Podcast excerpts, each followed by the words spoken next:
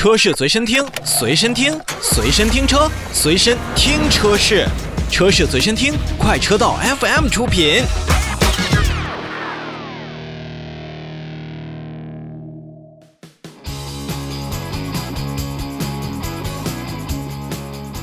来看召回。日前呢，北京现代汽车有限公司向国家市场监督管理总局备案了召回计划，决定在一月二十二日开始呢，召回二零一九年三月二十二日至二零二零年十二月十日期间生产的昂希诺纯电动汽车，二零一九年九月十四日至二零二零年十二月十日期间生产的菲斯塔纯电动汽车，共计两千五百九十一台。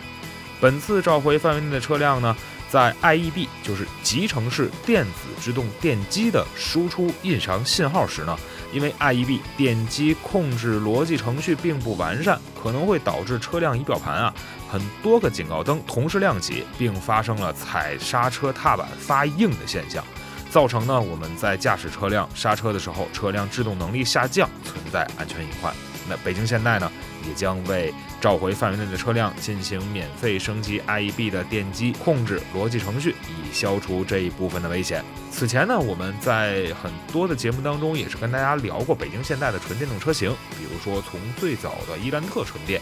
再到呃咱们看到的菲斯塔纯电和昂希诺纯电动。那么在续航能力普遍在四百多公里，尤其是在 NEDC 的这种续航里程的标定下。其实这两台车型在价格上、空间上和相应的做工上还算不错，